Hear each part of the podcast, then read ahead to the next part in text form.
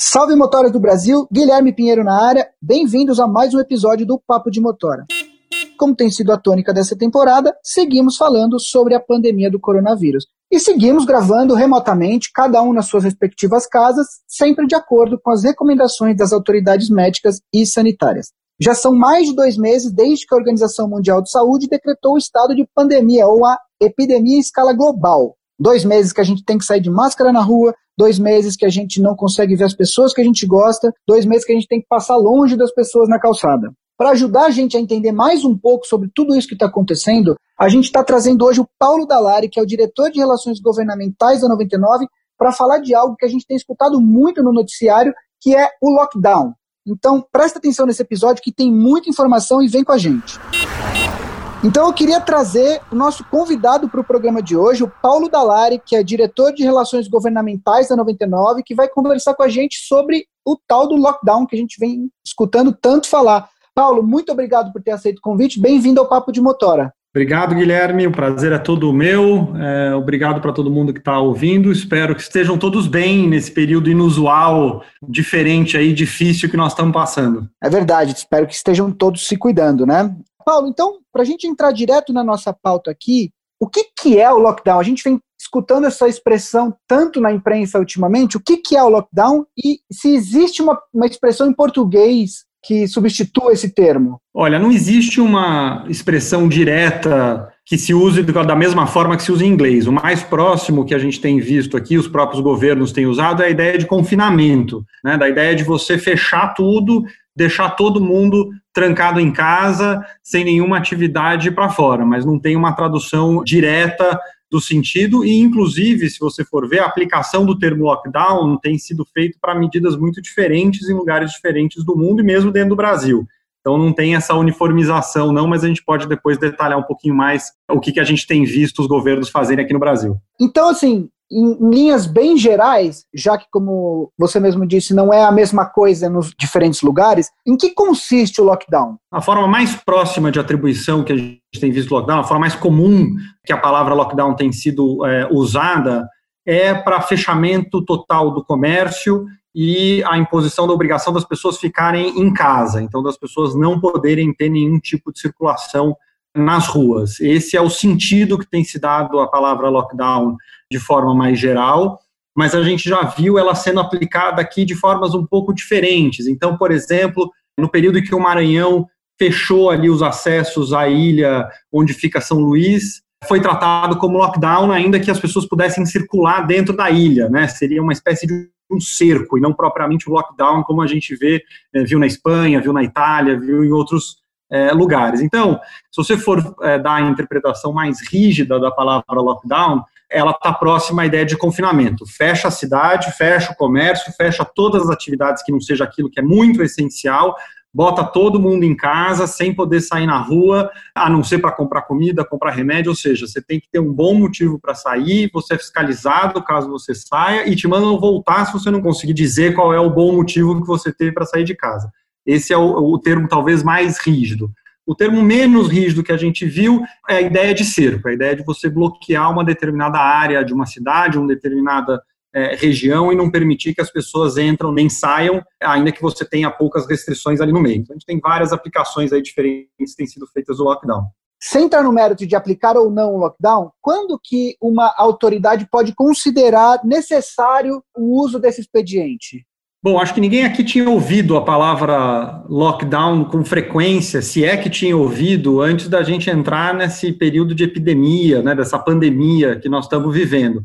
Então você já deve imaginar que é algo absolutamente extraordinário, fora do comum, e que só pode ser adotado, portanto, em situações extremamente críticas e com uma justificativa de interesse e utilidade pública é, muito forte. Né?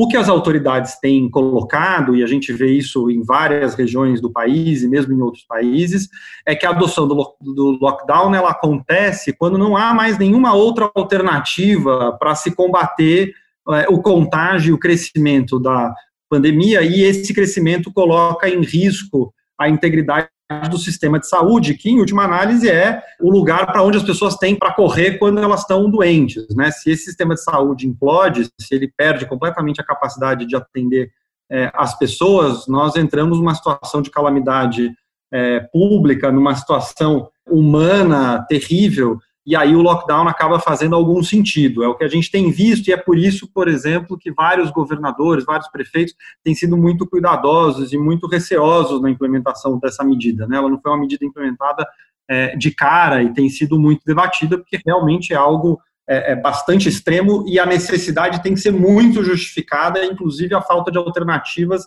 a essa medida extrema. Né? Ela é extrema tanto do ponto de vista é, é, público, já que ela fecha cidades, fecha comércio, impede a circulação, mas do ponto de vista individual, já que ela representa, no, no período em que ela está vigente, uma perda de liberdade individual. Você deixa de poder sair de casa sem ter uma boa justificativa. Imagina separado por um policial vai te perguntar por que, que você está na rua, para onde você está indo e por que, que você está indo, que é algo que a gente sempre viu e sempre tratou como básico na nossa democracia. Paulo citou a pandemia na resposta dele, lembrando que se você precisa de, de informações a respeito de prevenção, a respeito de procedimentos de trabalho, você pode consultar a página da 99 especial com dicas e informações sobre prevenção, que é 99app.com.br coronavírus, ou você pode consultar também a página oficial do Ministério da Saúde, que é coronavírus.saude.gov.br.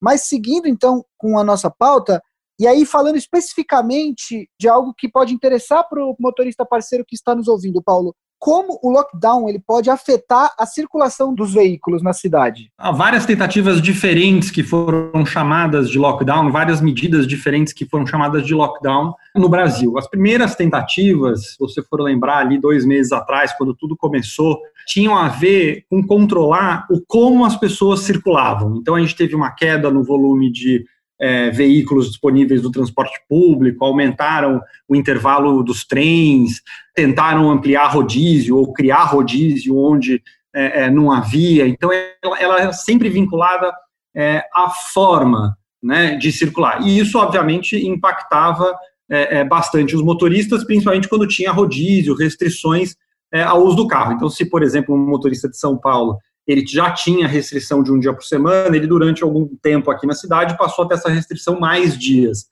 É, em outras cidades em que ele não tinha restrição, ele podia trabalhar no dia que ele quisesse da semana, podia sair para a rua para fazer corrida, ele acabou em alguns dias da semana sendo impedido é, de fazer essa circulação. Então esse é um impacto ali que é muito direto nele.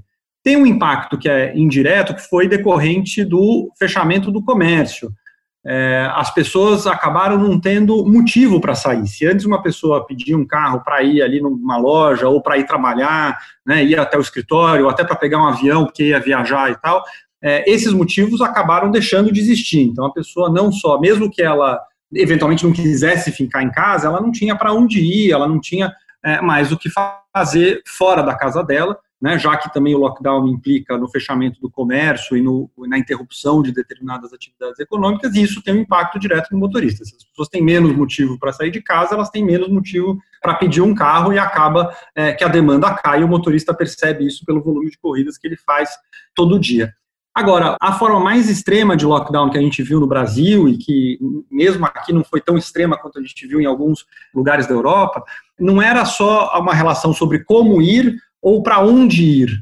Né? A, a, pessoa, na verdade, não podia sair de casa. Então, é a ideia do confinamento, naquela tradução literal do que é o lockdown, do confinamento, levado ao extremo. Você não pode sair de casa a não ser que você tenha uma justificativa forte, que tem que ser ir ao mercado, ir à farmácia, ir ajudar alguém que está precisando de ajuda, que seja do seu círculo familiar, e só. Nesses casos, os motoristas também são afetados porque há uma queda ainda mais brusca da demanda, já que as pessoas têm ainda menos motivo para sair de casa, né?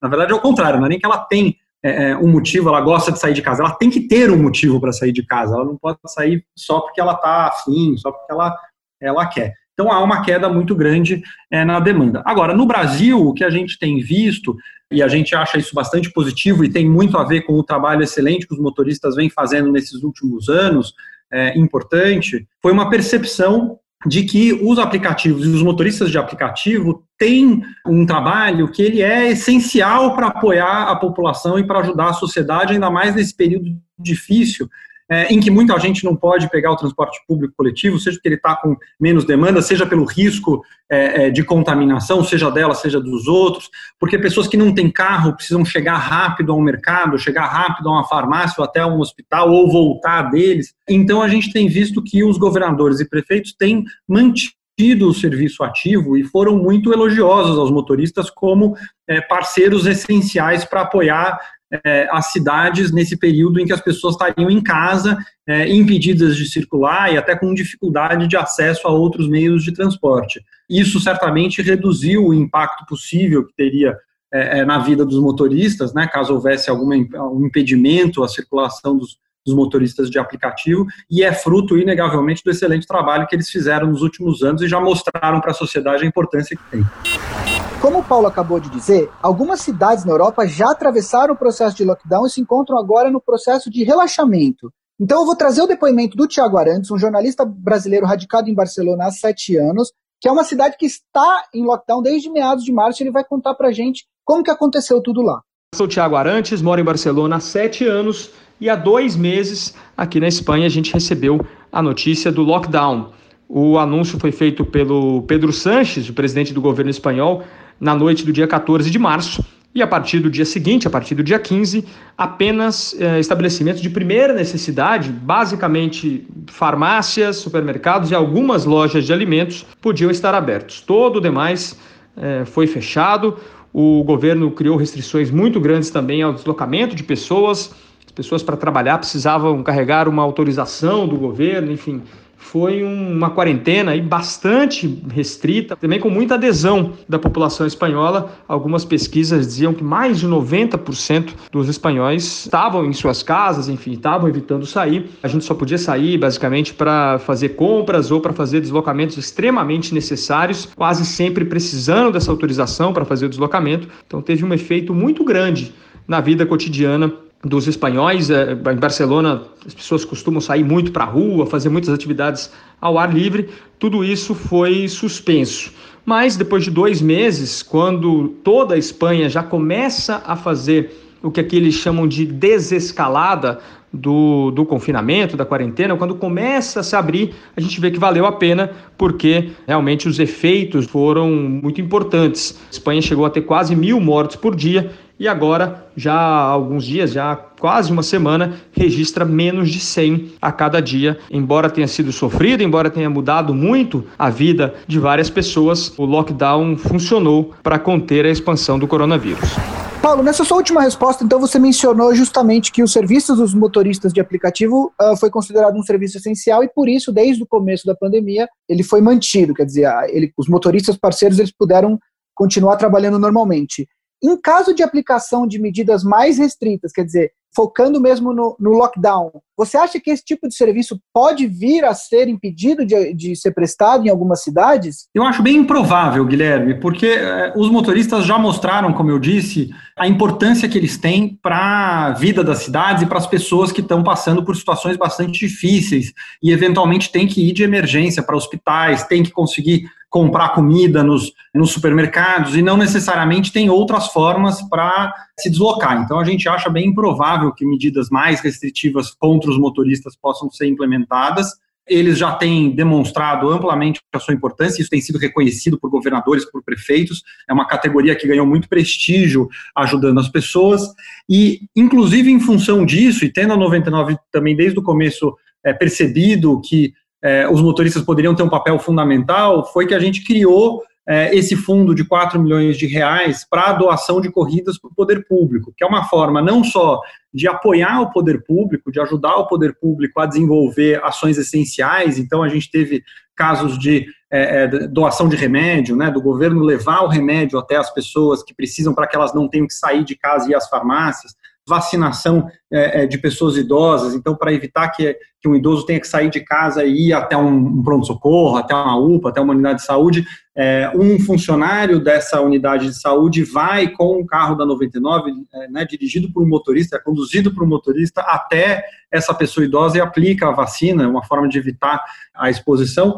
E além de dar esse apoio à sociedade, isso gera uma renda direta aos motoristas que ficam não só com o valor da corrida, mas também com a taxa que que seria cobrada da 99. Então, é um jeito de estimular a demanda, estimular a renda e reforçar esse papel essencial que os motoristas têm. A gente é, acredita seriamente na utilidade é, e na essencialidade do motorista é, é normalmente, ainda mais nesse período é, crítico da pandemia, e acredita que essas medidas e essas ações reforçam esse papel e mostram ainda mais o valor que os motoristas têm. Então, de forma bem clara, a gente acha bem improvável que medidas assim sejam é, adotadas, e se adotadas, não duvido que haverá uma grande reação, já que as pessoas têm dependido bastante e usado bastante o serviço é, nesse período, ainda que, em função das restrições de circulação e restrições do comércio, é, a demanda de fato tenha caído. Mudando um pouquinho de foco, na verdade, voltando em algo que você falou lá no começo, que o termo lockdown é um termo muito novo, que a gente não escutava falar desse termo, que nos últimos dois meses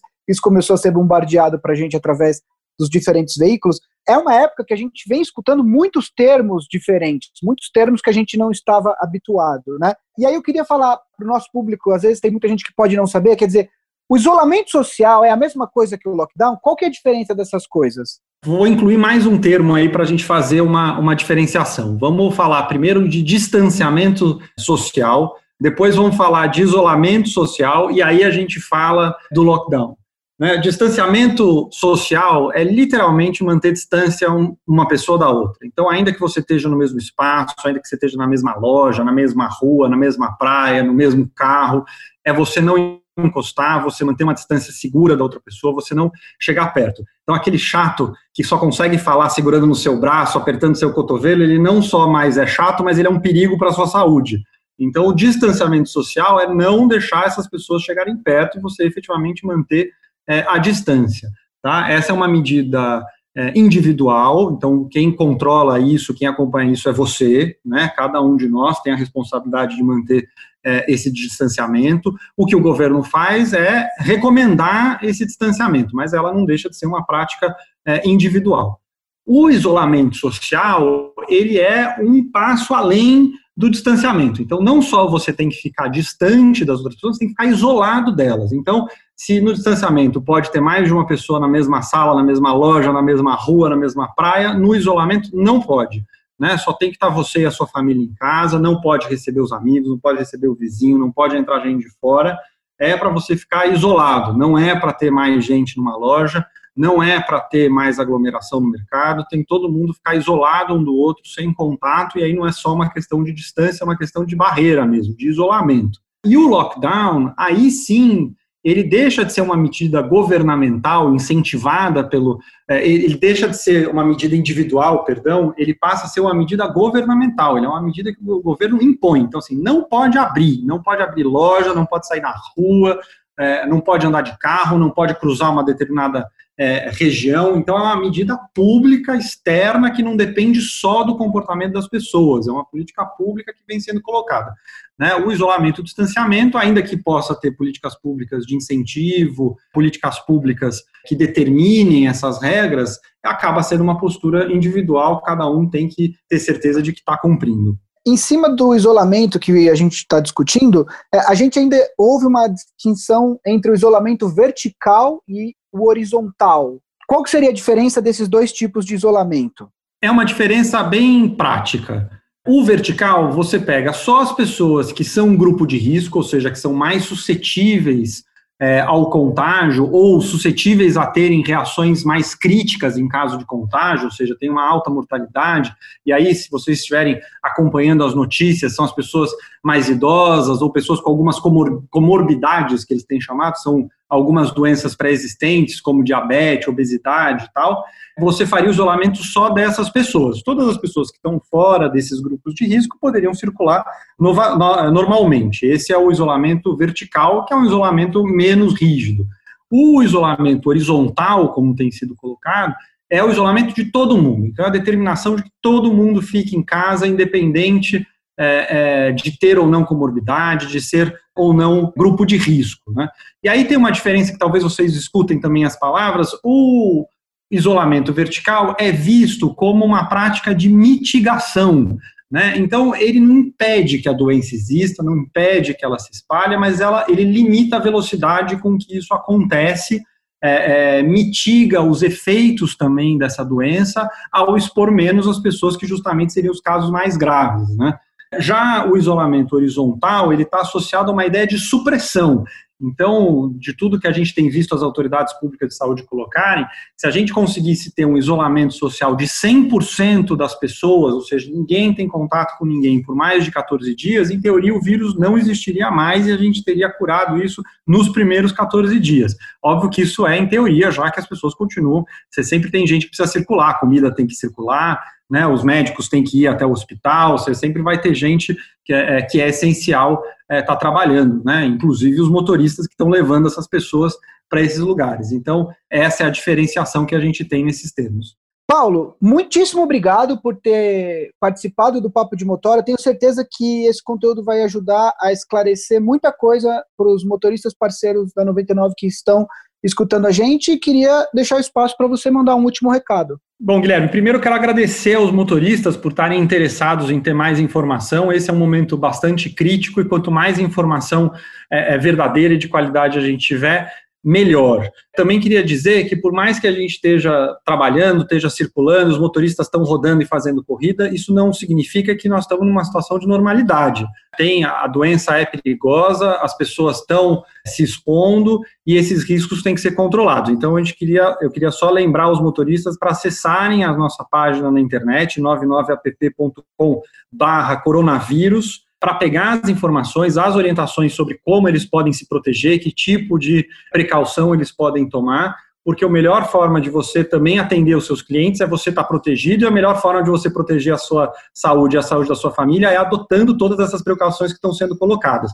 A gente tomou muito cuidado para produzir essas páginas, para produzir esse conteúdo, para que as informações que estejam lá sejam as informações das autoridades de saúde pública, então, informações é, verdadeiras, checadas é, por nós com as autoridades e com especialistas, para que você possa se proteger da forma mais eficaz possível e possa continuar trabalhando tranquilamente, gerando renda para sua família. Se puder, fique em casa. Agora, se você precisar continuar trabalhando e vai continuar trabalhando, siga as nossas orientações, veja o que está na página e, por favor, tome cuidado. Você também consegue acessar um grupo de Telegram do governo do estado de São Paulo, diretamente com as informações oficiais do governo do estado, é t.me barra spcoronavírus. E também a página do Ministério da Saúde, que o Guilherme também já falou, né? http barra barra coronavírus.saude.gov.br. Então fiquem informados, se cuidem, se protejam, protejam os seus e continuem prestando um ótimo serviço, um serviço essencial que vocês estão de parabéns e estão sendo muito reconhecidos por isso.